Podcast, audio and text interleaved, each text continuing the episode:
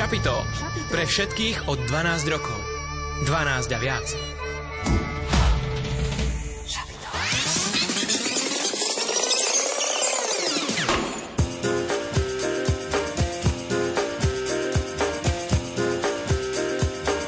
Počúvate študentské šapito.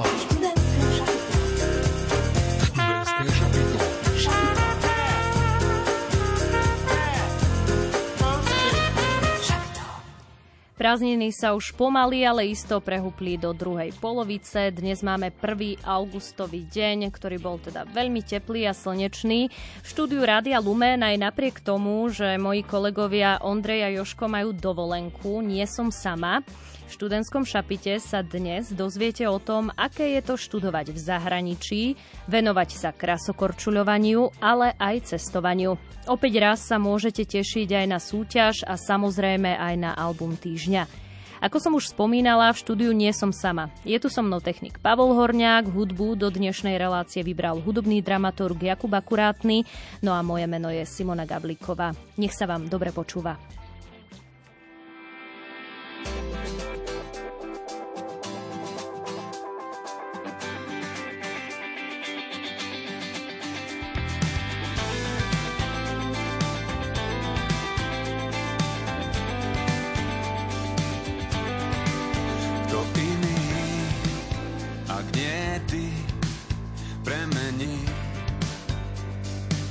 Srdce, čo odoláva ako šíp, dotyk tvoj preletí ním a práve v ňom tajomstvo a každá zmena tvie. Je to on, ktorému srdce odpovie. A ja môžem dýchať vzduch a úplný krát. Cítim, že kráčam presne tak, ako mám. Zatiaľ, čo z vlastných síl. Zatiaľ, čo som z vlastných síl tával. Vietor ma dvíja, tebou nechám sa viesť. Na orlých krídlach, ktoré budú ma niesť. V ústraní pozerám sa v tichu na teba, vzdávam ti čest.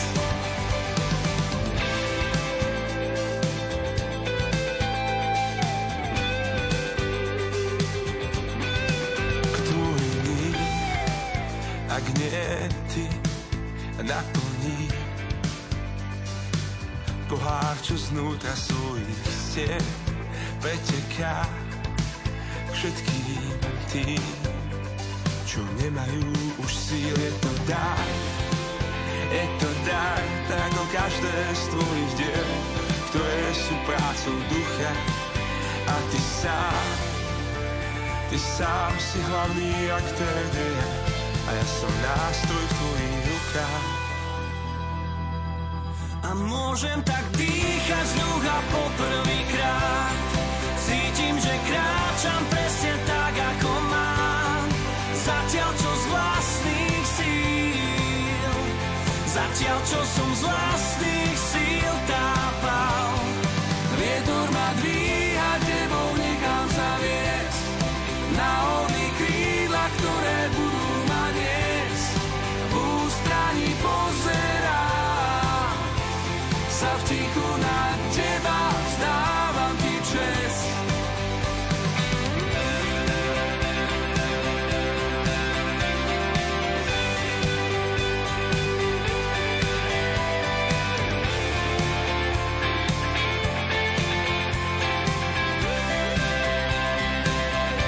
A ja môžem dýchať vzduch a poprvýkrát. Cítim, že kráčam presne tak, ako mám. Zatiaľ, čo z vlastných síl. Zatiaľ, čo som z vlastných síl tápal. Vietor ma dvíja, tebou nechám sa viesť. Na orlých krídlach, ktoré budú ma niesť. V ústraní pozerám sa v tichu na teba, vzdávam ti čest.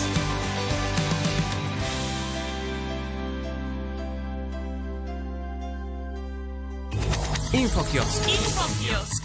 Príď a zažij stretnutie, na ktoré nikdy nezabudneš. Ak máš 14 až 18 rokov, tak 1. augustový týždeň ťa Inštitút pre podporu a rozvoj mládeže Viac spolu s lamackými chválami pozýva do Oravského centra mládeže.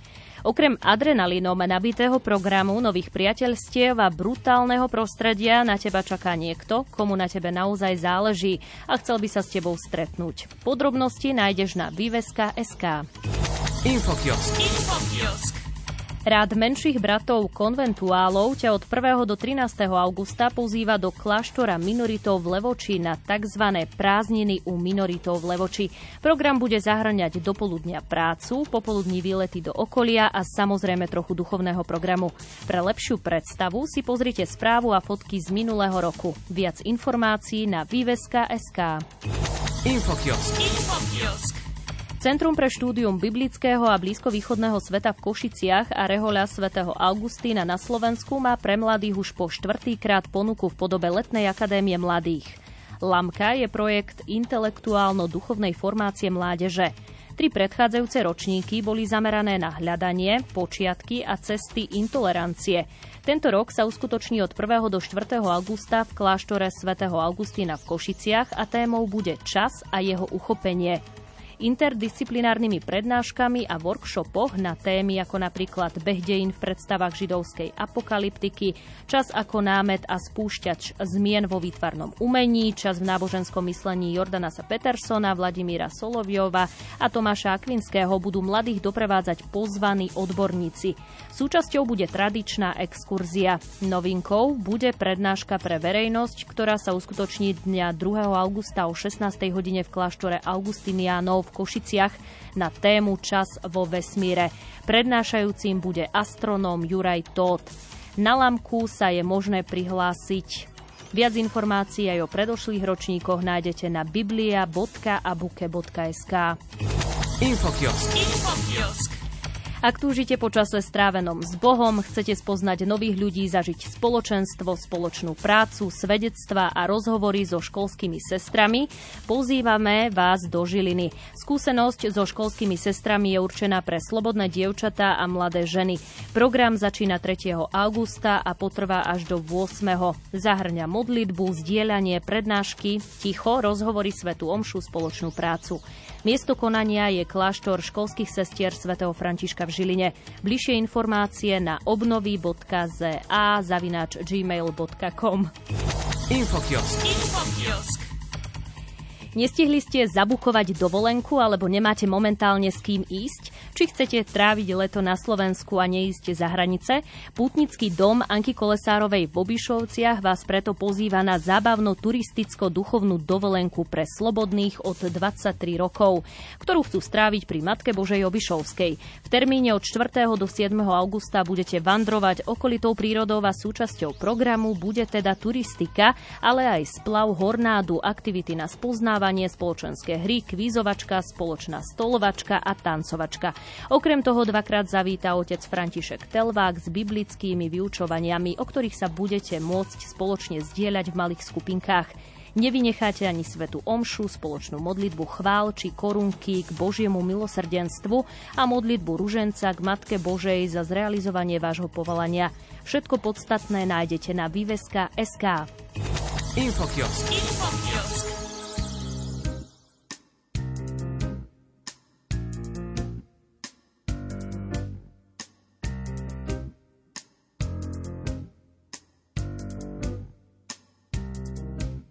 Čas skrotol divoké kone s ním, čo bežia do dialy, potichu stali, vidia v odraze vody orly, chceli by letieť ako oni, ale nemôžu. Biele kone pijú zo stupaje rozorvanej zeme, čo celkom naháje, človek zmenil ju na nepoznanie, kone z nej pijú. Žijte kone, kone slobodné. Slobodné. Cesty sú zradné, tmavé a nerovné. Človek zabudol lietať, je stratený.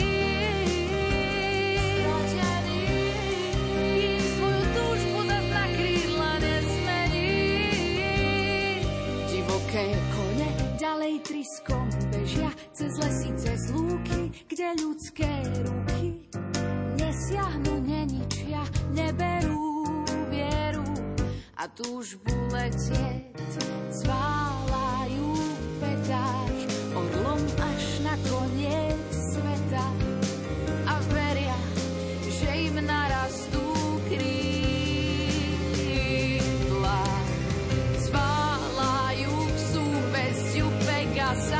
S otázkou, či ozaj nedá sa, či mne narastú bájne krídla, bájne krídla. Kam bežíte kone, kone slobodné?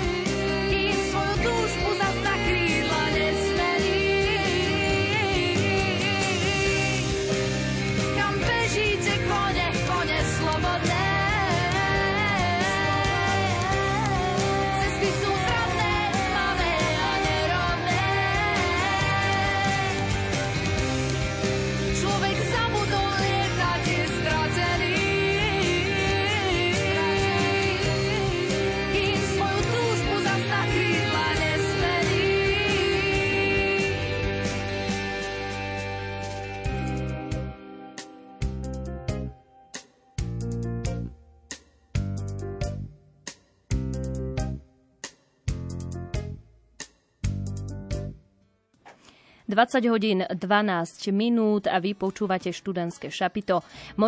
Mojou dnešnou hostkou je Veronika Kvietková, ktorá bakalárske štúdium absolvovala na multidisciplinárnom odbore na politickom inštitúte v Remeši vo Francúzsku, známym aj pod skratkou Sciences Po. No a jej magisterské štúdium bude zamerané na medzinárodnú bezpečnosť na Paris School of International Affairs. Pochádza z Detvy, venuje sa tancu a miluje cestovanie. Veronika, vítaj, som veľmi rada, že si prijala moje pozvanie. Ďakujem pekne, príjemný večer prajem. Poďme pekne po poriadku, ty si prišla z Detvy. Aké si mala detstvo v tak malebnom kraji? Moje detstvo na Podpolaní bolo veľmi pestré. Viem povedať, že som toho zažila určite viacej ako možno nejaké dieťa vo veľkom meste. Mali sme úplne iné možnosti ako deti. A teda pamätám si, ako som sa snažila každý deň využiť ako novú príležitosť. A teda aj keď to bolo malé mesto, kde, ako mnohí vieme, tých príležitostí možno menej, snažila som sa každú jednu využiť. Pamätám si, ako som ako dieťa chodila do prímeského kresťanského tábora, kde som neskôr potom robila aj animátorku. Takže som sa snažila tej komunite, od ktorej som ja dostala príjemné spomienky a chvíle, opäť niečo vrátiť. Ty si už počas základnej školy inklinovala k jazykom, kde však nastal ten zlom, že jazyky pôjdeš aj študovať. Lebo myslím, že to prišlo asi na tej základnej škole, od toho sa potom odvíjala aj tvoja stredná škola, aj vysoká. Áno, určite tá základná škola ma určite lepšie pripravila na štúdium potom na bilingválnom gymnáziu, keďže som mala príležitosť študovať dva jazyky očosi intenzívnejšie ako na bežnej základnej škole. A teda naša škola bola, čo sa týka jazykov, určite najkvalitnejšia v našom okresnom meste. Na druhej strane nikdy neprišiel taký ten deň, kedy som si povedala, že áno, jazyky sú to, čomu sa chcem venovať. Bolo to také spontánne rozhodnutie s tým, že som vedela, že určite chcem ísť študovať na gymnáziu, ale také všeobecné gymnázium by pre mňa asi nebolo dostatočne dobré, tak som si vybrala jazykové gymnázium a rozmýšľala som nad francúzskym tu na Bystrici. A nakoniec som teda odišla do Štiavnici na anglické bilingválne gymnázium. Na také bilingválne gymnázium človek predsa len už musí ísť trošku jazykovo vybavený. Asi nemôžeš tam ísť nejakou B1-tkou. Alebo sa mýlim? Ale áno, boli u nás spolužiaci, ktorí prišli s veľmi malou až žiadnou znalosťou angličtiny a dokázali to dobehnúť, pretože pokiaľ človek jazyky študuje intenzívne, tak sa vie veľmi rýchlo zdokonaliť. Ty si počas základnej školy navštevovala aj nejakú doplnkovú jazykovú školu, na, čo sa týka anglického jazyka, alebo si sa učila v škole a doma? Počas základnej školy nie, ani neskôr. Prirodzene mi stačili hodiny, ktoré som mala vlastne v škole. S tým, že som sa zaujímala trebárs o hudbu, ktorá bola v angličtine. Takže som si niekedy prekladala texty a tak, aby som nadobudla nejaké nové slovíčka. Venovala si sa tiež divadlu, navštevovala si literárno-dramatický odbor. Dokonca si chodila aj na hudobnú, vieš hrať na husle. A začala si aj s tancom. Ako si to už vtedy všetko stíhala? No ten tanec je so mnou vlastne celý život. Ja som začala tancovať, keď som mala 4 roky v Centre voľného času v Detve.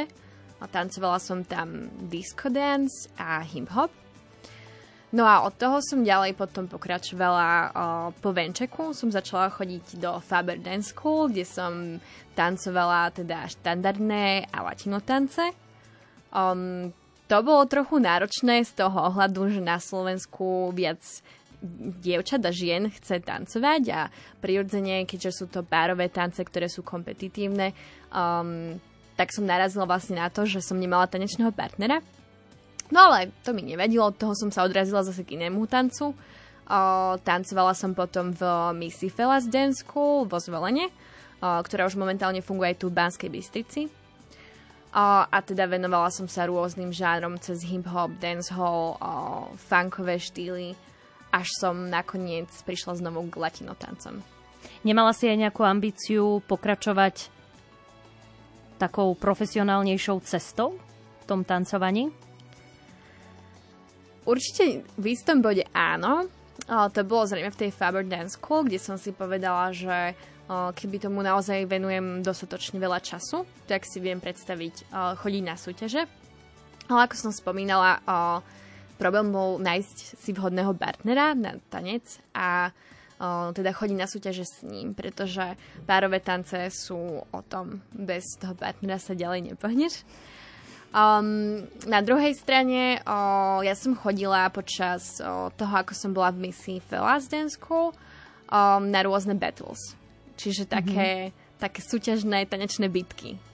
Môžeš pre našich posluchačov možno trošku priblížiť, že ako také battle funguje?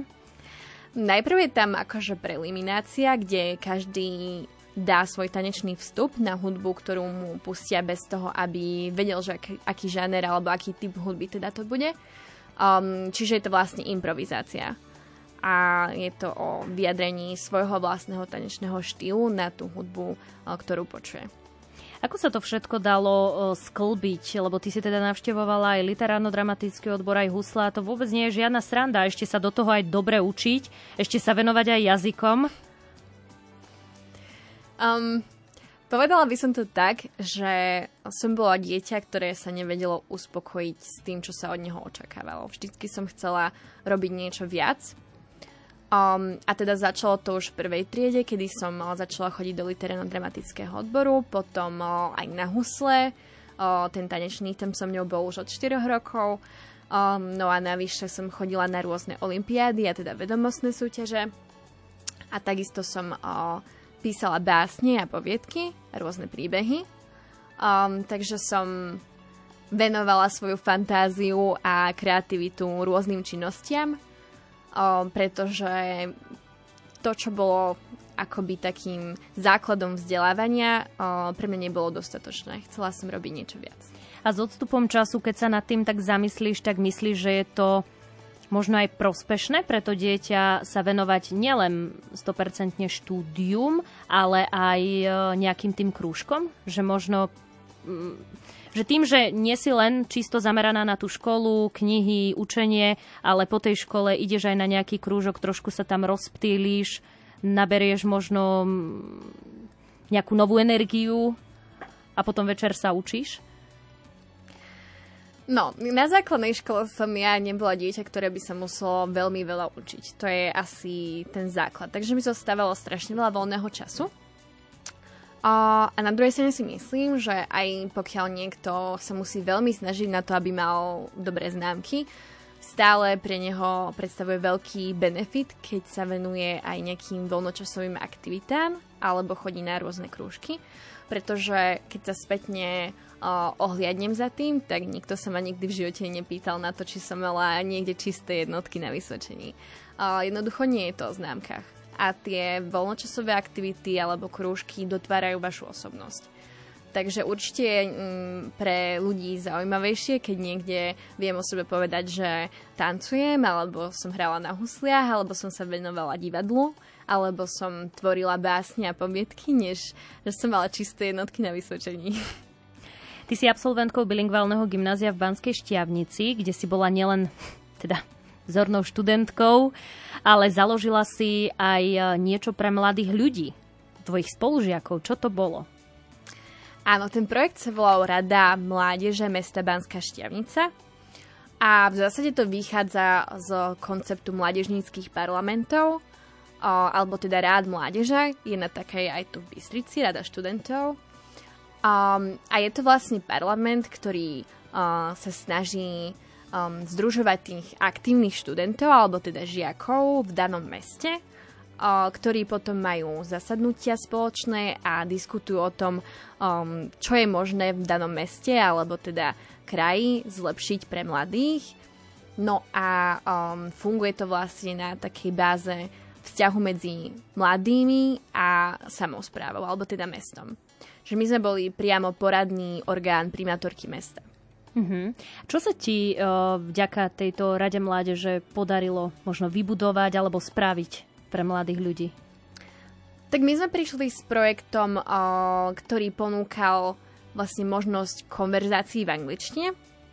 To bol jeden z našich projektov, kde sme vlastne zavolali hostí, ktorí boli buď native speakers, teda rodení mluvčí v angličtine, alebo teda rôznych zaujímavých hostí, ktorí vedeli rozprávať plynule anglicky a ktokoľvek z mladých ľudí v meste vedel prísť na tú diskusiu a rozprávať tam s nimi v angličtine. Čiže skôr akoby takú praktickú konverzáciu, ktorá bola nenútená, neznámkovaná. Čiže taký inú príležitosť sme ponúkli mladým, než im ponúka napríklad škola alebo teda to formálne vzdelávanie. Pre mladého človeka je asi trošku náročné si už na základnej škole vybrať nejaké konkrétne zameranie do budúcna, preto si teda aj ty išla na gymnázium, ako si v úvode spomínala. Počas strednej školy si už ale zistila, že kam by ťa to asi ťahalo ďalej. Mýlim sa? Nemýliš sa. Ja som pôvodne plánovala ísť študovať medicínu, pretože na základnej škole ma veľmi bavila chémia a biológia, rovnako tak ako aj dejepis, takže som bola tak rozštiepená na dva rôzne smery, dá sa povedať. Alebo teda bavilo ma všetko. A myslela som si, že teda medicína bude to práve orechové pre mňa, pretože som o sebe vedela, že rada pomáham ľuďom. Ale potom som zistila, že tých spôsobov, ako pomáhať ľuďom, je veľa. A rada by som robila niečo kreatívnejšie. Takže som si povedala, že budem nasledovať svoju intuíciu a svoje sny a rozhodla som sa ísť študovať teda humanitné vedy a politiku. No štúdium na vysokej škole v Paríži, vo Francúzsku, pekných, ale aj ťažkých chvíľach na zahraničnej škole sa budeme rozprávať už po krátkej hudobnej pauze.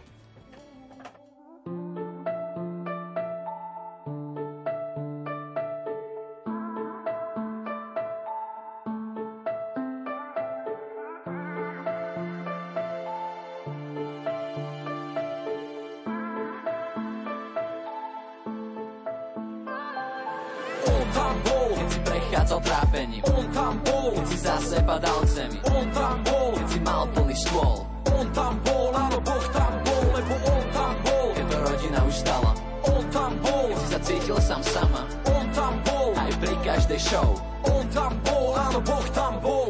Keď som mal úzkosti, depčo, Keď ostal som skeptik z toho, že nie som pekný. A minulosť ma zväzovala tak, že som nevyletel von z tej svojej uzavretej klietky. Som rozmýšľal, aké by to bolo predtým, ako by to bolo, keby vtedy v nebi zasiahli anjeli. Ostal som bez viery, stres, bolesť a vredy, nedalo sa tomu nejako predísť. A tieto vety sa mi tlačili až na pery, nevedel som, či to môžem na novo tu zveriť Bohu, ktorý tu je, alebo vlastne není. Dávno chcel som byť už celý, prečo teda zmenili sa smery, prečo musím tomu čeliť a kedy skončí kolotoč pádom v zemi, tak vie mi niekto povedať, na koho sa mám spoliehať. Už není vo mne dôvera, prišiel som o veľa času a hlasu vykričaného do neba, no nikto neodpovedá, keď ja vlháčem polená pod kolená. Bez teba to nedám, že vraj si alfa omega, čo nosí naše bremená. Ja volám do hory, no z hory iba ozmena. Tak kedy padnú okovy a myšlenkové pochody mám, a to sú dôvody a podoby rán, ktoré chcem ponoriť do vody živej vám. Aký je Boží plán, nie iba môj pán, možno riešiš dennodenné hlavolami, že Boh je len na obrázku malovaný. Možno stratil si blízkych, ktorí boli pre teba jak drahokami, že vraj Boh je prísny za to, že ich nechal zomrieť pred očami. No on tam bol, možno v priateľoch, ktorí pri tebe stáli, keď sa hojili rany. Áno, on tam bol, dal ti silu, aby nemal si staviť. On tam bol, keď si prechádzal trápením. On tam bol, keď si za seba dal k zemi. On tam bol, keď si mal plný stôl. On tam bol, áno, Boh tam bol, lebo on tam bol, keď to rodina už stala. On tam bol, keď si sa cítil sám sama. On tam bol, aj pri každej show.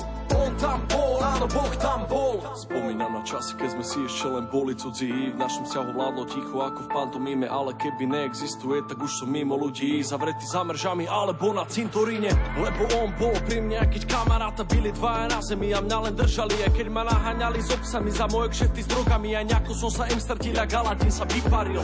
Lebo on tam bol, aj keď som vonku pri bonku si sedel, len tu čas nevedel, že ešte v ten deň večer si ma druhá parta chytila a pritiahla a pýtala ma tak, že ťahla mi ku krku čepel. A keď som chcel viackrát už odísť z domu, a keď mi plamene ohňa obkolesovali nohy, a keď som mal v živote púštrať sa volu, tak mi pomáhal, dával napiť z prameňa živej vody. Raz si chalani zaspýtali odo mňa podporu, že či nene s nimi jazdiť, no ja že to necítim. Do pol hodiny sa všetci vyborali do stromu, ja som ostal doma a oni trávne mocnici. Otázky, obrazy, dotazy, otazy moje hlave, povrazy, porazy, dorazy. Modlitba, ber to vážne, Adonaj milujúci otec, ktorý stojí v láske vedľa teba, aj keď sa vy dva možno nepoznáte. A možno si na zemi, slzy a črepí, úplne zronený, preto ti hovorím. Ja som to nevedel, dostal som milosť, ale teraz keď to už vieš, nezahoti túto možnosť. Situácia povstane v ochrane, preto lebo on tam je, aj keď prechádzaš trápením. On tam je, aj keď zase si na zemi. On tam je, aj keď máš plný stôl. On tam je, áno, Boh tam je. On tam je, keď to rodina už dala. On tam je, keď sa cítiš sám sama. On tam je, aj pri tejto show. On tu je, áno, Boh tu je. On tam bol, keď si prechádzal trápením. On tam bol, keď si za seba dal k zemi. On tam bol, keď si mal plný stôl. On tam bol, áno, Boh tam bol, lebo on tam bol, keď to rodina už dala. On tam bol, keď si sa cítil sám sama. On tam bol, aj pri každej show. On tam bol, áno, Boh tam bol. Boh tam bol, Boh tam bol, Boh tam bol.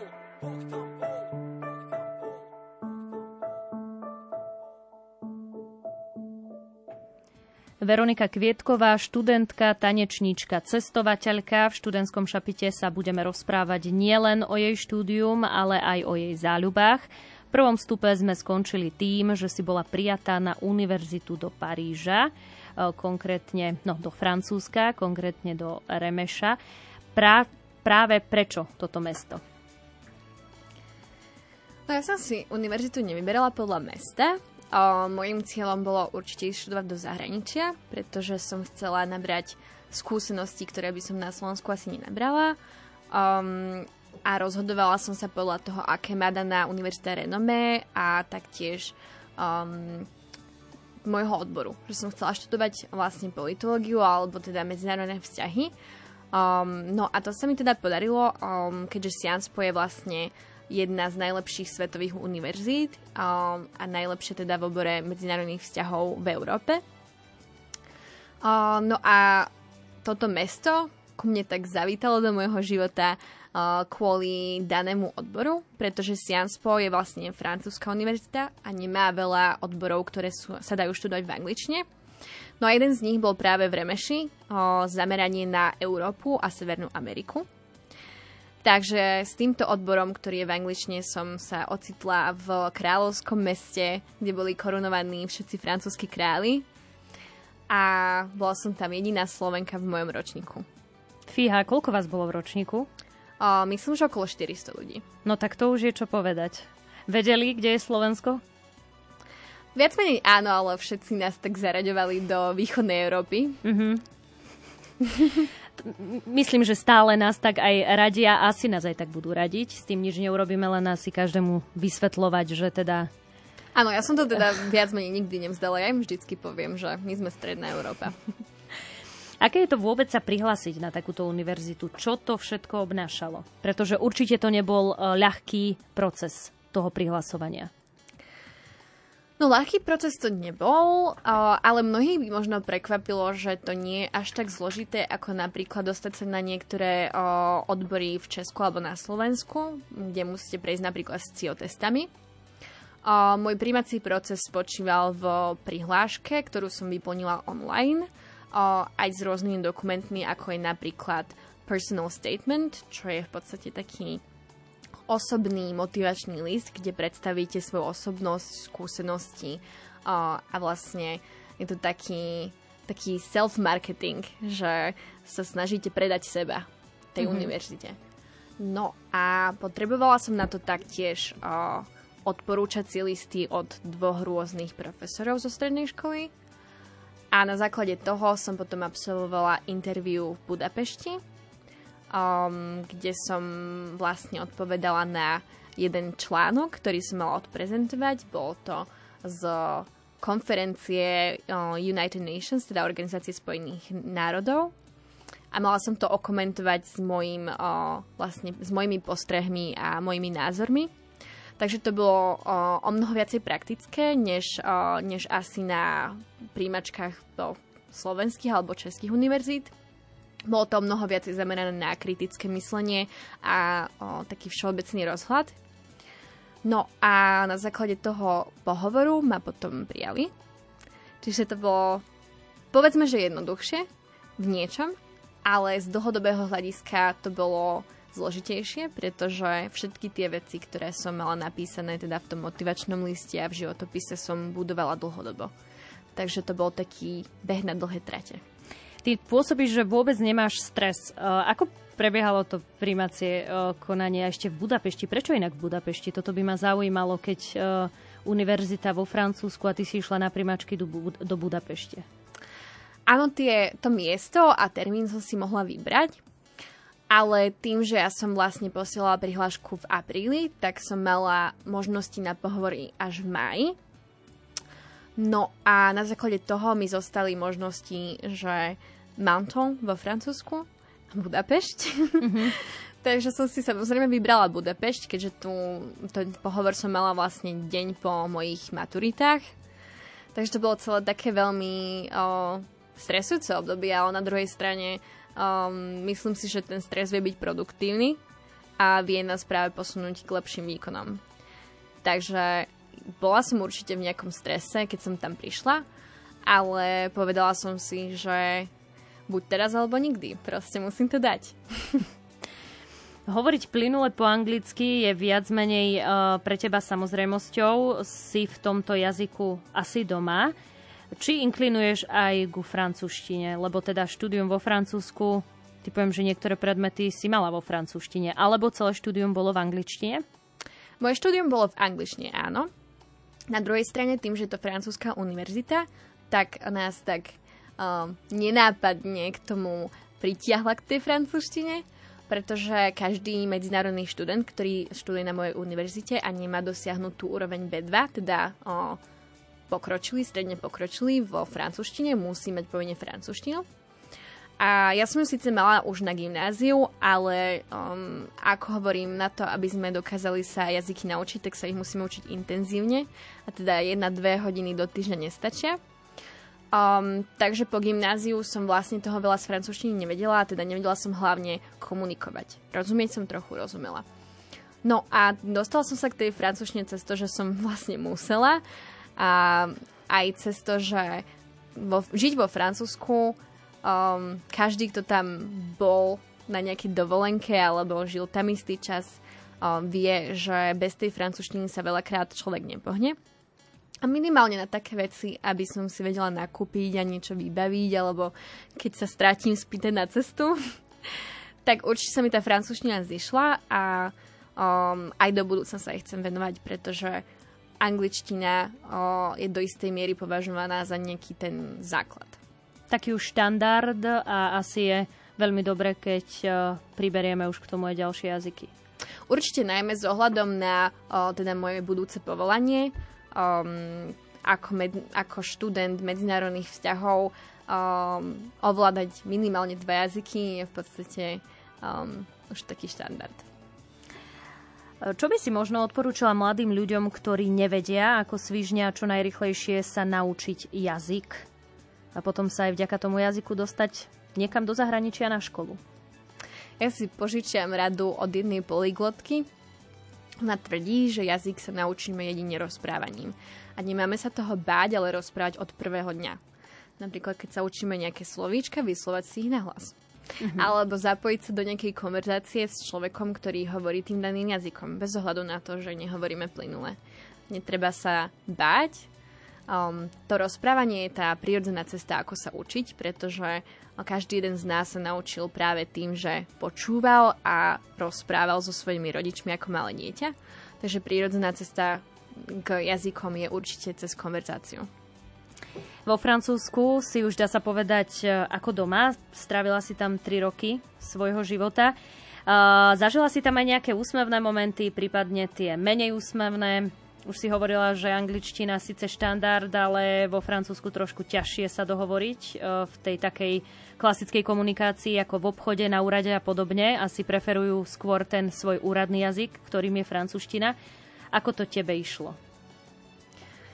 Tak začiatky boli také kostrbaté. Určite mi trvalo celkom dosť dlho, kým sa moja francúzština dostala na level, na ktorom som už vedela relatívne plynule komunikovať s ľuďmi, či už s pani predavačkami v obchode, alebo s recepčnou. To si tak pamätám, že moja doktorka síce vedela hovoriť po anglicky, ale recepčná nie. Takže s recepčnou som musela rozprávať po francúzsky. No a viac menej... Aj v Paríži. To je úplne jedno, že je to turistické mesto, že je to vychytená dovolenková destinácia pre ľudí z celého sveta. Viac menej, pokiaľ tam človek rozpráva po francúzsky, tak ho vítajú s väčším, širším úsmevom, než keď začne hovoriť po anglicky. Ty si inak aj vášnivá cestovateľka. Francúzsko nebola tvoja prvá destinácia. Koľko krajín si ty dokopy navštívila?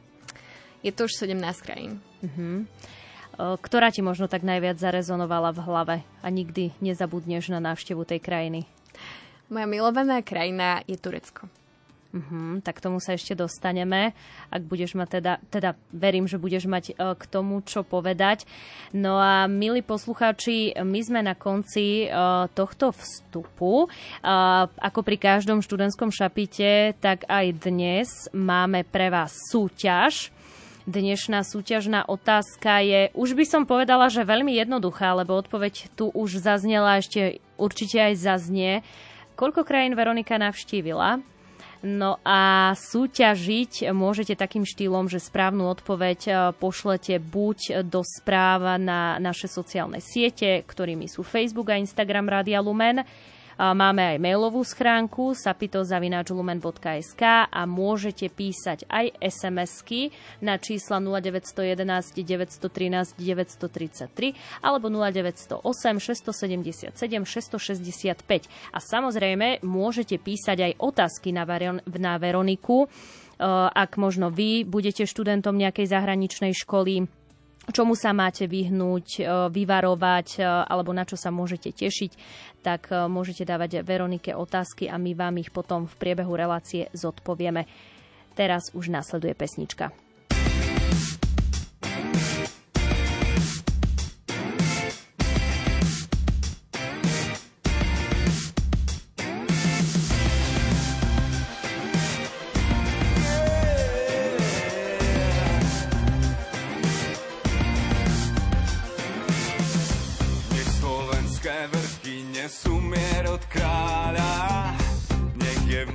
všetkých krajoch spravodlivosť podľa práva.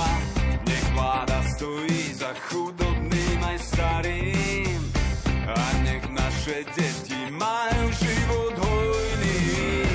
Syn kráľa, s úctou, ktorá nepominie, dá povstať pokoju o svojom ľude. Národy z okolia nás chváliť budú, pýtať radu a dávať čest.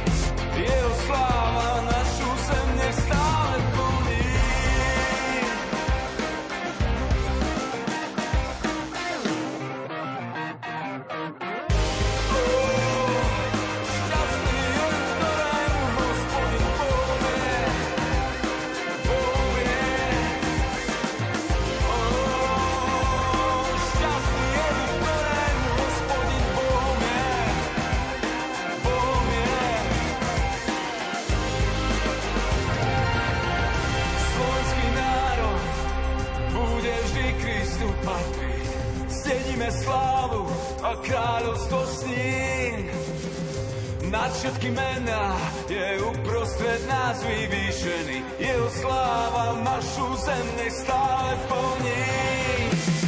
Slovenský národ bude vždy Kristu patriť. Zdejme slávu a kráľovstvo sní. Nad všetky mená je uprostred nás vyvýšený. Jeho sláva našu zem nech stále.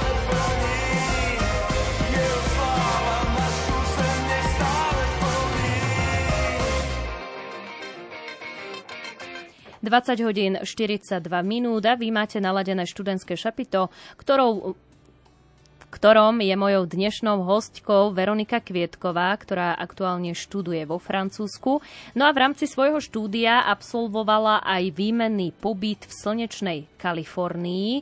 Nechcela si tam zostať až doteraz? Bo ty už si sa odtiaľ teda vrátila.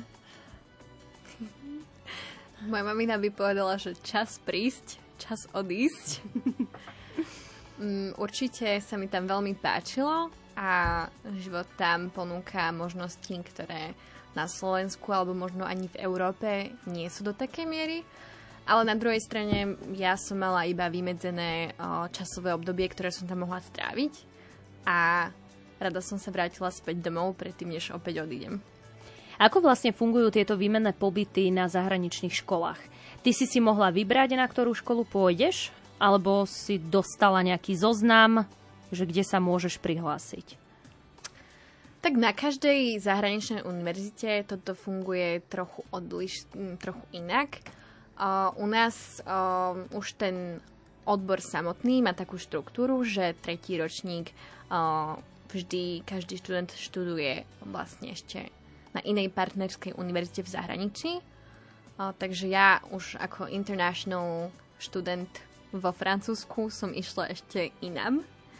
No a vyberala som si z rôznych partnerských univerzít s tým, že som už mala takú predstavu, že chcem ísť sa pozrieť do USA. No a potom som si vlastne vyberala ohľadom toho, kde viem sa zamerať nejako na predmety, ktoré by som ja chcela ďalej študovať. A rozhodla som sa teda pre University of California a neskôr som bola vybratá na campus Santa Barbara, čo je vlastne na centrálnom pobreží Kalifornie. Štúdium v Amerike je asi rozdielne s tým na Slovensku. Keď to však porovnáš s tým v Paríži, ako to prebiehalo? Je to iné už, čo sa týka napríklad aj štruktúry, že v Paríži na mojej univerzite máme štúdium len na 2 semestre, ale na University of California, teda na mojom campuse, sa vlastne študuje na 4 roky. Takže sú tam 4 štvrť roky a dá sa študovať počas leta. a potom človek vie, ako spraviť 4 ročníky treba za 3,5 roka, čiže sa to tak skráti to štúdium, čo sa teda u nás ani vo Francúzsku nedá, pokiaľ viem. Na druhej strane je to asi iné v tom, že vzťahy, alebo teda, ako by som to povedala, ten prístup profesorov k študentom je o mnoho viacej taký kamarádskejší v Amerike, aspoň z mojej skúsenosti, než na našej univerzite. U nás aj tým, že sme... Máme o sebe takú mienku, že sme elitná univerzita, najlepšia v Európe, možno najlepšia vo svete, tak tá úroveň profesionality u nás je veľmi vysoká. A sem tam sa nájdú akože profesori, ktorí majú trošku osobnejší prístup alebo sú viacej priateľskí, že s nami riešia niečo iné ako už priamo len prednášku alebo hodinu, ale je to iné. A to tak trochu súvisí aj s inou mentalitou v Amerike a vo Francúzsku. Mala si aj s niečím problém počas tohto výmenného pobytu v Kalifornii? Rozmýšľam, ale... Možno časový posun, neviem koľko, 9 časový hodín ste mali? Časový posun, áno. To bolo zaujímavé. Na začiatku, keď som prišla do Kalifornie, tak som zrazu začala strašne skoro stávať už so svitaním, čo pre mňa bolo neprirodzené, keďže som skôr z tých ľudí, ktorí si radi ráno pospia. No, postupom času sa to dalo do normálu. Skôr možno na začiatku pre mňa bol taký problém, že nejak sa zaradiť.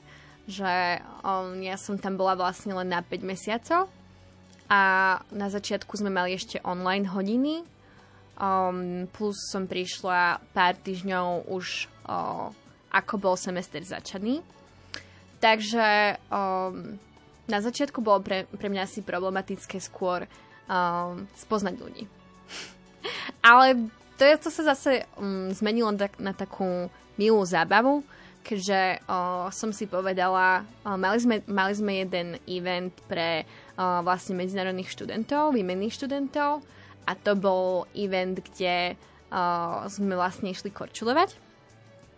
No na základe toho som si povedala, že vždycky ma to bavilo. Vždy som chcela vedieť robiť tie krásne piruety a skoky, ako vidíme na olympiáde alebo na majstrovstvách sveta.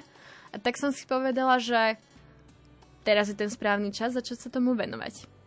Takže práve ja sa snažím vždycky v mojom živote z problému nájsť a čerpať inšpiráciu a trochu zmeniť alebo priniesť niečo nové do svojho života.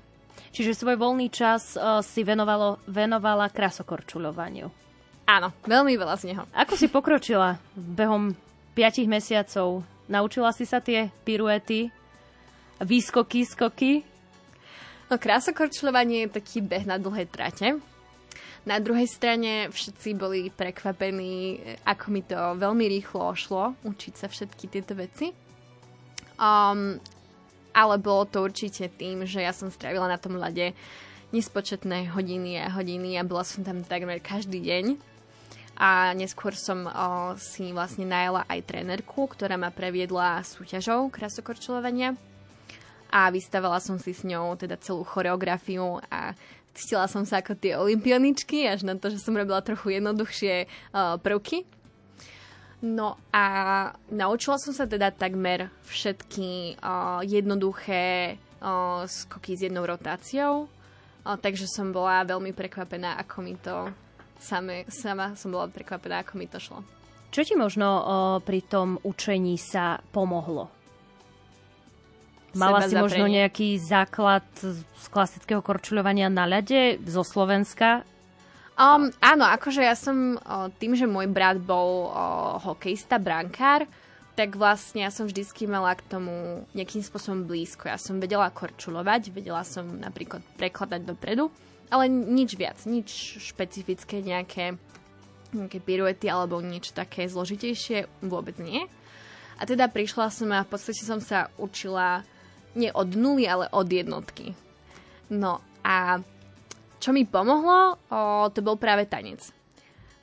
O tom som sa bavila aj s mojou trénerkou, ktorá teda videla, že moje pohyby sú nespočetne krát ladnejšie než pohyby väčšiny ľudí a že pri tom korčovaní nie som kadejaká zhrbená a viem teda jej inštrukcie preniesť na ľad o mnoho rýchlejšie ako možno človek, ktorý nemal predtým nejaké športové alebo pohybové činnosti. Plánuješ sa krasokorčuľovaniu venovať aj v Európe? Áno, určite. Nerada by som sa vzdala toho progresu, ktorý som už dosiahla. Momentálne je to trochu problematickejšie, pretože na Slovensku počas leta väčšina štádionov teda neúplne funguje, alebo je zameraná skôr na hokej. Ale myslím si, že keď sa opäť vrátim do Paríža, tak tých príležitostí bude viac. Už si aj pozerala nejaké tanečné krasokorčuliarské školy alebo kurzy v Paríži? Lebo ty teda na magisterské štúdium ideš priamo už do Paríža. Áno. Takže tam asi je to trošku také otvorenejšie aj pre takéto športy. Áno, určite. V Paríži ono je to také tanečnícko-herecké mesto Európy. Niečo ako LA je pre USA. Takže sa určite teším na to, že tam nájdem nové príležitosti a spoznám nových ľudí, tanečníkov, korčuliarov. Mala si popri štúdiu v Amerike možnosť aj cestovať? Precestovať nejaké mestá, oblasti? Áno, vlastne jediné také miesto, ktoré mi zostalo, kam som sa chcela ešte pozrieť, bolo San Francisco. Inak som bola v LA, teda v Los Angeles, v San Diego a ešte v Las Vegas. Veronika Kvietková je hostkou dnešného študentského šapita. No a vy môžete aj súťažiť o CD balíček gospelových piesní. Naša dnešná súťažná otázka znie, koľko krajín Veronika navštívila. Správne odpovede píšte na Facebook a Instagram Rádia Lumen. Môžete písať aj na mail sapito@lumen.sk alebo môžete napísať aj SMS-ku na čísla 0911 913 933 alebo 0908 677 665.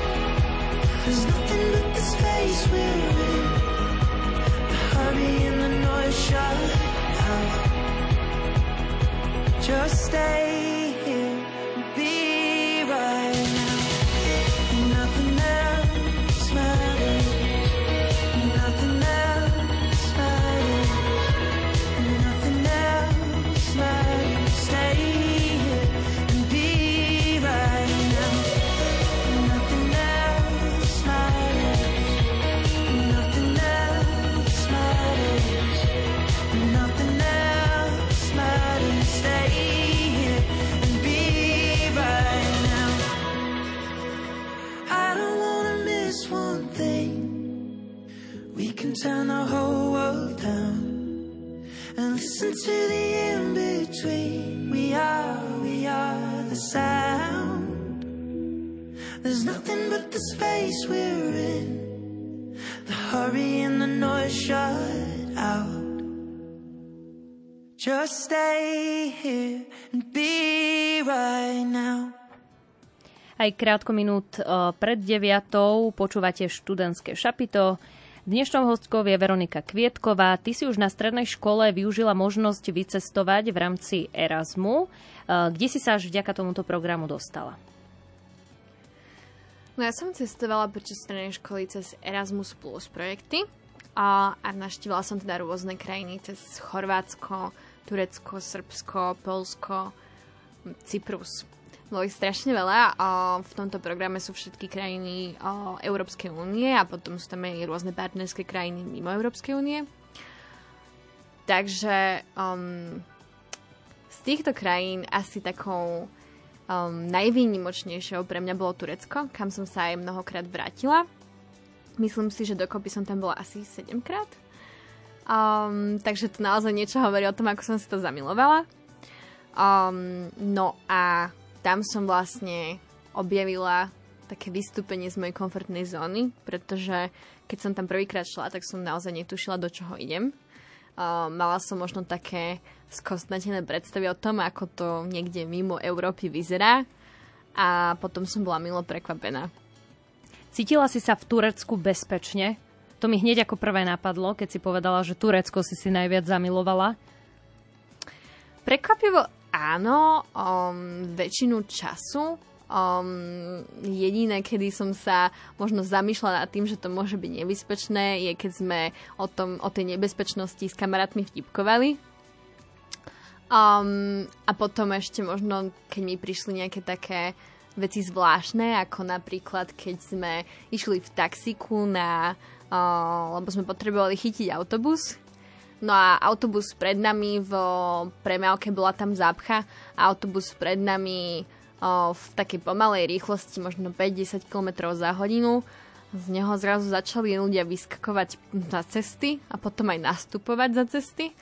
A my sme len tak pozreli úplne šokovaní, že OK, toto je náš kultúrny šok číslo 1 z Turecka.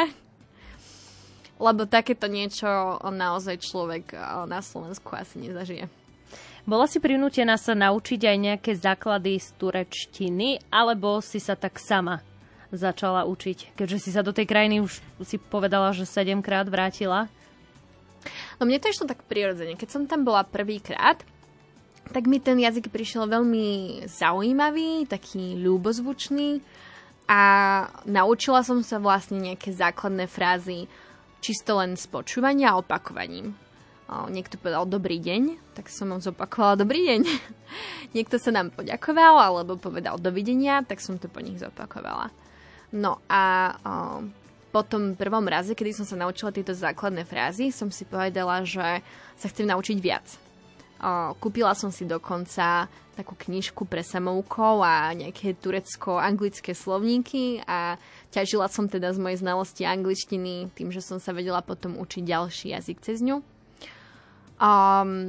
Až to prešlo do toho, že som reálne, keď som tam prišla možno nejaký 5-krát, tak som sa dokázala porozprávať s pani predavačkou v obchode, nejakú takú základnú konverzáciu, že odkiaľ ste, ako sa máte, páči sa vám tu, ako ste sa naučili po turecky a podobne. Ako na teba vplývala tá ich mentalita? Závisí, čo berieme ako mentalitu. Ja som sa stretla prevažne s veľmi milými, priateľskými ľuďmi, ktorí nás vítali s otvorenou náručou. Pamätám si na jedného organizátora projektu, ktorý nás vlastne prišiel čakať na autobusovú stanicu a čakal nás tam 3 hodiny, pretože náš autobus meškal. Tým sú autobusy v Turecku známe. No a potom, keďže sme ešte nemali prístup na naše ubytovanie, tak nás zobral k sebe domov, kde jeho manželka pripravila úžasné kráľovské raňajky plný stôl, rôznych pokrmov, už nebolo kam nič ďalšie položiť, takže nás pohostilo, aké by prišiel na návštevu nejaký španielský král. Takže sme boli veľmi prekvapení, lebo sme sa tak trochu cítili možno ako niekde na prázdninách u babičky. No a tohto teda pána aj s jeho pani manželkou a deťmi sme si obľúbili jak takú našu rodinu. Čiže vrátiš sa tam ešte? Určite. Aj po 8., 9. a 10. krát? Plánuješ aj nejakú cestu teraz v lete do Turecka možno na pár dní? Toto leto nie, ale rada by som sa tam pozrela budúci rok. A na ktoré miesto? Lebo neviem, zabudla som už, alebo možno si to povedala, že ktoré konkrétne mesta v tom Turecku si navštívila? V Istanbule si bola? Áno, Istanbul som navštívila viackrát. Navštívila som taktiež Ankaru, Antáliu, Tokat, čo je úplne malinké mestečko blízko severného pobrežia. Taktiež Izmir, ktoré je známe vlastne tým, že je blízko starobilého Efezusu. Niektoré ďalšie mesta, napríklad Kahramanmaraš, ktorý je úplne na juhu, taktiež Hatay, čo už je blízko Sýrie. Ale miesto, kam by som sa ešte chcela pozrieť, sa volá Fethiye a je to vlastne prímorská destinácia na pobreží Stredozemného mora. A sú ešte aj iné destinácie a štáty, ktoré by si chcela navštíviť? Táto otázka ma zaskočila. Povedala by som, že tých destinácií je mnoho. Rozmýšľam, čo také mimo Európy. V rámci Európy by to možno, že bola Škandinávia, pretože som nikdy nebola v žiadnej škandinávskej krajine. A mimo Európy možno nejaká Kolumbia, Kuba, Dominikánska republika, také tie exotickejšie destinácie, kde som ešte nemala šancu sa pozrieť. Teba čaká ešte magisterské štúdium v Paríži. Plánuješ aj v rámci tohto štúdia navštíviť, alebo teda prihlásiť sa na nejaký zahraničný výmenný pobyt študijný? Táto možnosť tam je, pretože tie 2 roky sú štrukturované tak, že máme 1 semester, ktorý si môžeme vlastne vybrať, akú podobu jeho chceme mať. Môžeme ísť buď na výmenný pobyt, alebo stážovať, alebo písať magisterskú prácu. Ale väčšina študentov si vyberá práve tú stáž, pretože praktické skúsenosti majú o mnoho vyššiu cenu ako možno tie cestovateľské skúsenosti alebo tá formálna práca. Takže ja plánujem určite tiež voliť túto cestu a ísť stážovať napríklad do Európskeho parlamentu. Tak veríme, že sa ti to podarí a že budeme ešte o tebe počuť. Veronika Kvietková bola dnešnou hostkou v študentskom šapite. Vážim si, že si našla čas a prišla a prajem ti teda všetko dobré. Ďakujem aj vám. Milí poslucháči, my však ešte nekončíme. O chvíľku tu je rubrika Album týždňa.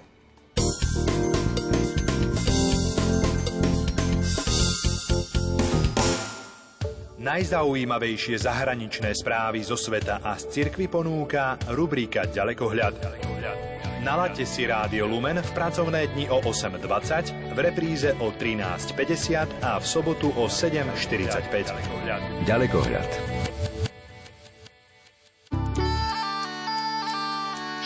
Školstvo, charita, samospráva, životné prostredie, kultúra i voľný čas. Vieme, čo vás zaujíma. Sme po celom Slovensku a sledujeme dôležité udalosti. Srdce Európy. Koláž reportáží zo Slovenska. Od pondelka do piatka o 9:15.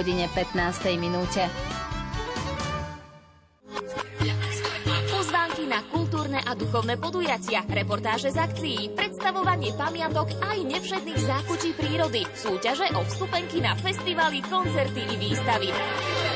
Toto všetko ponúka rubrika Rádio Relax od pondelka do piatka o 12:30 popoludní v Rádiu Lumen.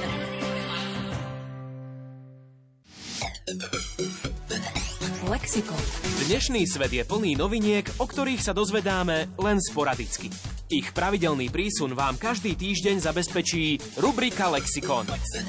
Zaujímavosti nielen z oblasti vedy a techniky vám prinesieme vždy vo štvrtok po 14:00.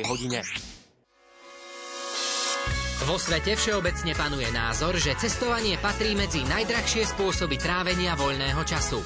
Skoro každý má však možnosť spoznať veľký kus sveta a ľudí, či zažiť dobrodružstvá, o ktorých sa bežnému turistovi ani nesníva.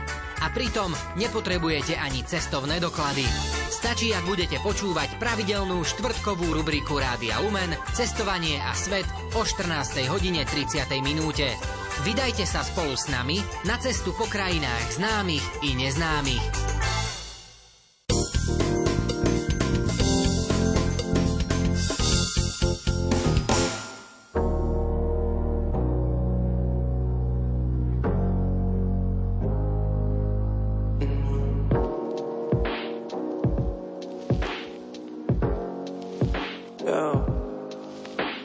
Maminka moja to prejde, zarobím love a kúpim ti Maybach, alebo hociaký iný merce, aký sa ti bude ľúbiť, tak beriem. Včera sme neboli v meste, divný pocit, že nehrozili beste, chalani zverina, baby sú pekné, aj tak si vážime iba tie verné. Vypínam, začalo ma baviť byť doma, rád, že píšeš, ale dnes sa nepridám, ani keby tam bola ona. Yo. Predtým som sa toho bál, teraz som rád, že to vidím, teraz som rád, že to mám, teraz som rád, že som iný. Mama mi nikdy nedala brata, za to mi dala tie najlepšie sestry, teraz už má aj ďalších synov, ktorých mi daroval život do cesty. Stále mám miesto, ktoré volám domov, yeah. Stále mám ľudí, ktorých volám domov, pretože dneska fakt vypínam. Začalo ma baviť byť doma, rád, že píšeš, ale dnes sa nepridám, ani keby tam bola ona. Dnes mi to nezvoní. Vypínam, začalo ma baviť byť doma, rád, že píšeš, ale dnes sa nepridám, ani keby tam bola ona. Yeah. Zajtra domov autom, ponúkajú ma tu kolou, na zdravie ideme alko, ďakujem, brzdím vodou. Dlhé cesty o polnoci, daj si Red Bull, otvor oči, teším sa, raz mi otvoríš, ty ja budem si hovoriť. Stále mám miesto, ktoré volám domov, yeah. Stále mám ľudí, ktorých volám domov, pretože dneska fakt vypínam. Začalo ma baviť byť doma, rád, že píšeš, ale dnes sa nepridám, ani keby tam bola ona. Dneska to nehrozí. Vypínam, začalo ma baviť byť doma, rád, že píšeš, ale dnes sa nepridám, ani keby tam bola ona.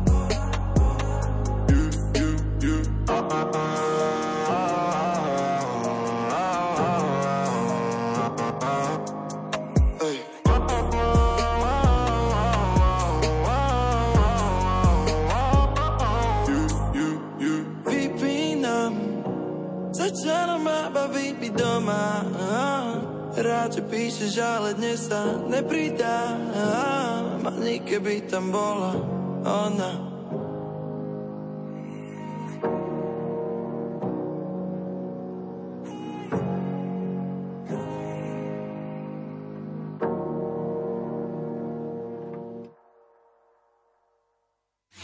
Ahojte, tu je Tomáš Bezdera, zdravím všetkých posledných. Ahojte, tu je Miša, pozdravím. Ahoj, ja som Ivan Stáslo, som Rusko. Tu je Miro Žbirka. Ahojte, tu je Ingolák.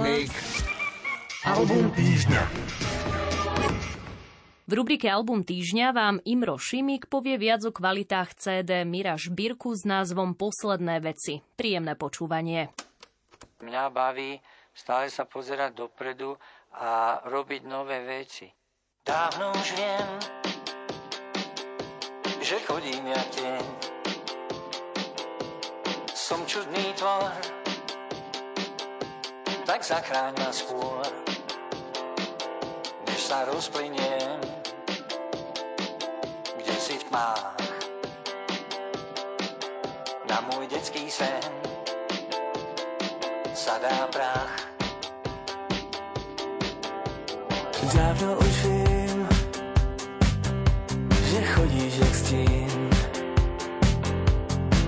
zvedneš se zás a postavíš hráz všem ponurým dnům, než lekám. Tvůj hrad nebo dům, nejsi sám. Nejsi sám, můj maják v moři zlá.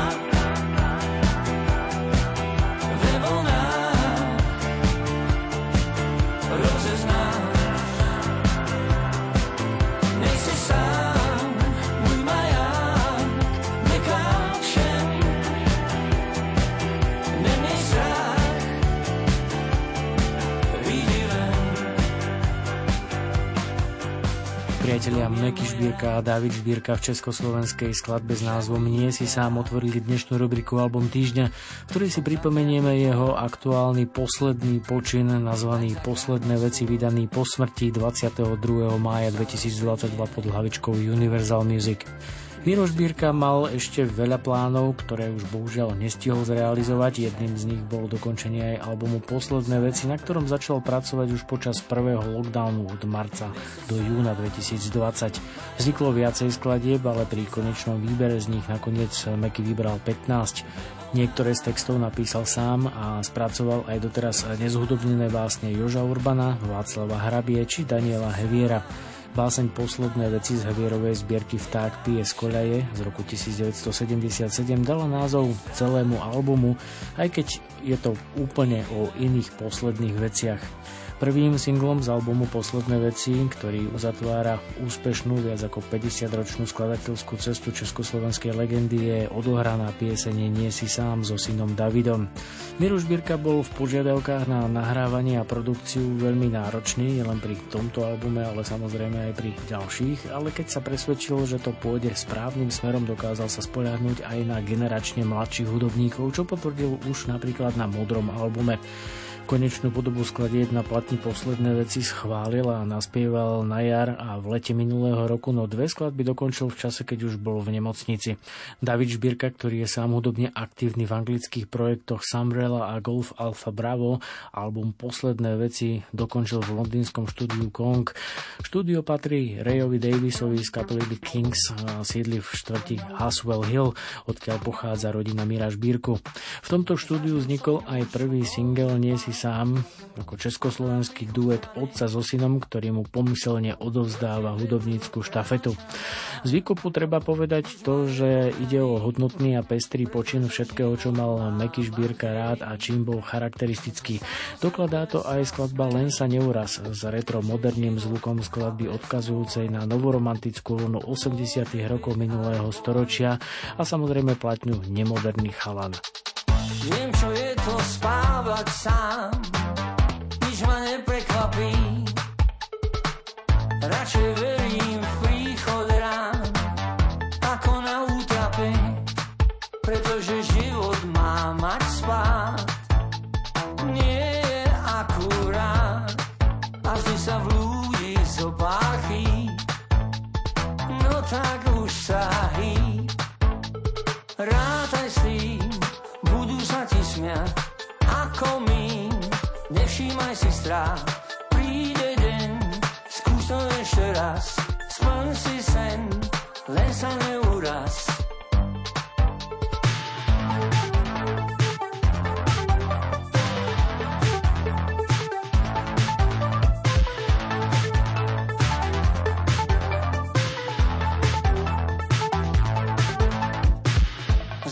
Krútiť dokola, život vie byť krutý. Spoznáš slovo pokora, nebuď zatrpnutý, pretože každý z nás je král. Čo by si sa bál, žiaden pokus nevylúč. Nájdi k sebe kľúč, nájdi sebe vlastný kľúč. To, že pesničkárstvo ovládlo podstatnú časť dnešnej populárnej hudby, je nespochybniteľné, podobne ako fakt, že je pre muzikanta akousi psychohygienou. Vydanie Meky oplatne posledné veci, dokončené synom Davidom spoločne s britskými hudobníkmi v štúdiu Kong, navyše ponúka paralelu s vydaním poslednej platne Georgea Harrisona s názvom Brainwashed, ktorú pred vyše 20 rokmi dokončil taktiež úspešný syn Danny Harrison. Obe nahrávky patria k tomu najlepšiemu v diskografiách a hovoria o nesmrteľnosti funkcii hudby. Meky Žbirka ponúka v 12 autorských skladbách s bonusom hovoreného slova, retro i súčasné trendy, takisto rádiový hit, aj melancholické balady, autorské texty, aj z hudobnených básnikov. Treba však pochváliť Davida Žbirku a jeho britského kolegu Jamesa Fritzea za veľmi citlivý, moderný hudobný dizajn celej nahrávky. Oceníte ho napríklad v skladbe s názvom Stay vône v syntetickej verzii, s takmer trip-hopovým spodkom, či podobne progresívne ladenej piesni Ríša snov. Typickú muzikantskú Mekyho ľahkosť dekodujete v skladbe s názvom Mne vadí, no taktiež vás pobaví v takmer punkovo ladenom songu s názvom Best Man in Town. Best man in town.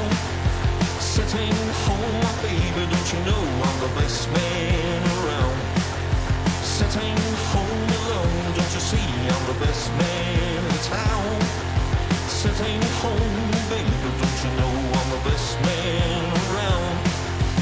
Last night I told my darling, don't you know I'm the best man around. Last night I told my darling, don't you know I'm the best man in town. Last night I told my darling, don't you see I'm the best man around. Last night, oh baby, don't you know I'm the best man in town. Best man in town. Best man in town.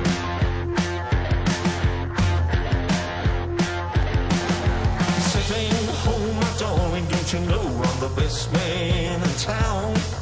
Sitting home, my darling, don't you know I'm the best man around.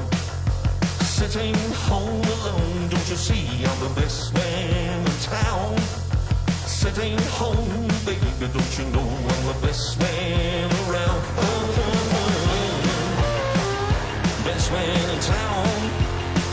Oh, oh, oh. Best man in town.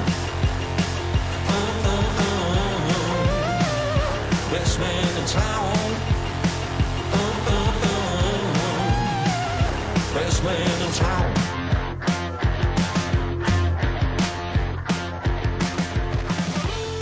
Miro Žbirka bol vždy citlivým a vnímavým autorom, ktorý rozvahou pesničkára komentoval život okolo seba. Tak ako v interpretácii, tak aj v jeho textoch oceníte zmysel pre úprimnosť, spravodlivosť a aj porozumenie. Samozrejme narazíte aj na dojemné, nostalgické až bolestné momenty pri fakte, že už nie je medzi nami. Túto podobu úprimnej životnej bilancie ponúkajú napríklad piesne Ako Boh alebo pieseň s názvom Kým skončím púť. O odchode nepriamo pojednávajú aj milostné piesne, a to Madrigal s textom Václava Hrabie a piesen s názvom Posledné veci s textom Daniela Heviera. Sondou do duše a otázok pretínajúcich polnoc je práve skladba Kým skončím púť, ktorá napriek svojej bolesti nabáda k nádeji. Cesty späť.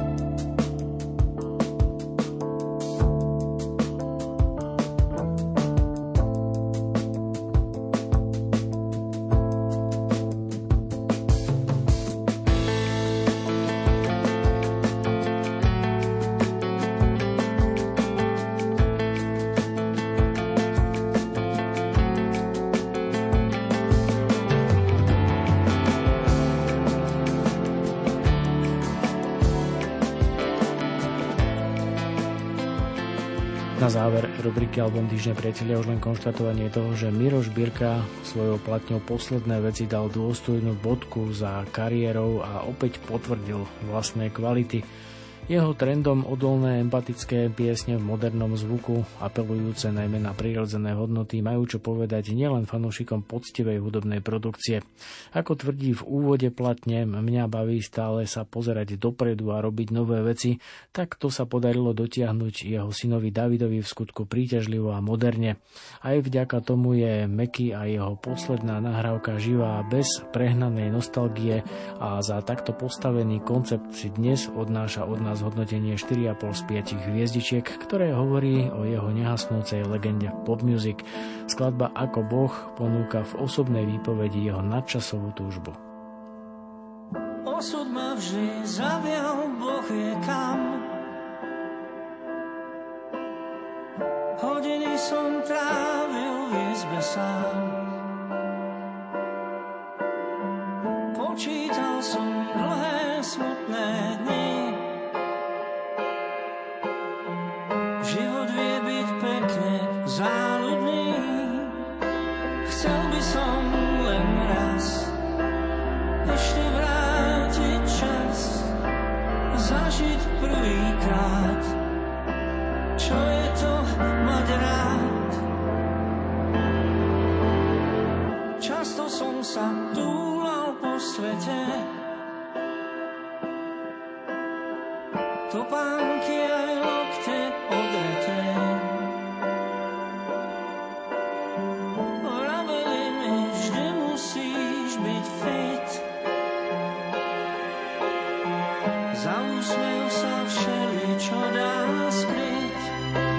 Chcel by som mať zas zachrypnutý hlas, stúpať po schodoch, cítiť sa jak Boh.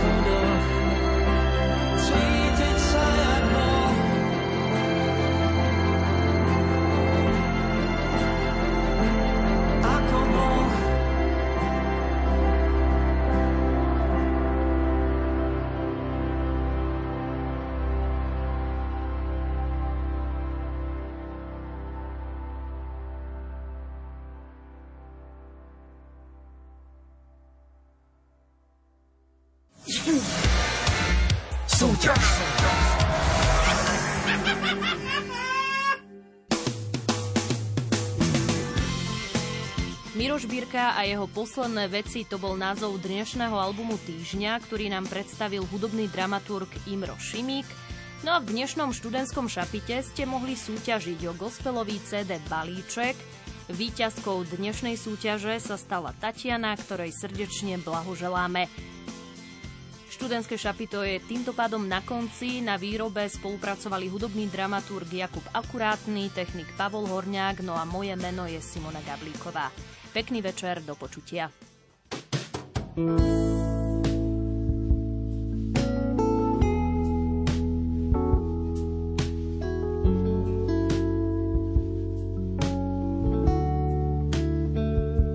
Radosť nachádzam iba v tebe, aj keď neviem, kadiaľ ísť, ty mi svetlom si. V myšlienkach sa strácam, ale zostávam silná. S rukou v tvojej dlani môžem pokoj mať a ja ti verím.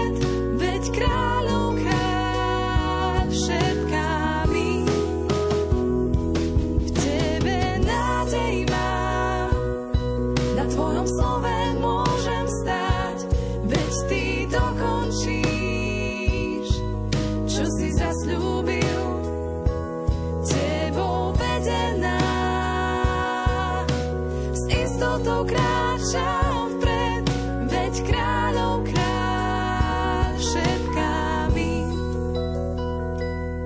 Som s tebou, nikdy ťa neopustím.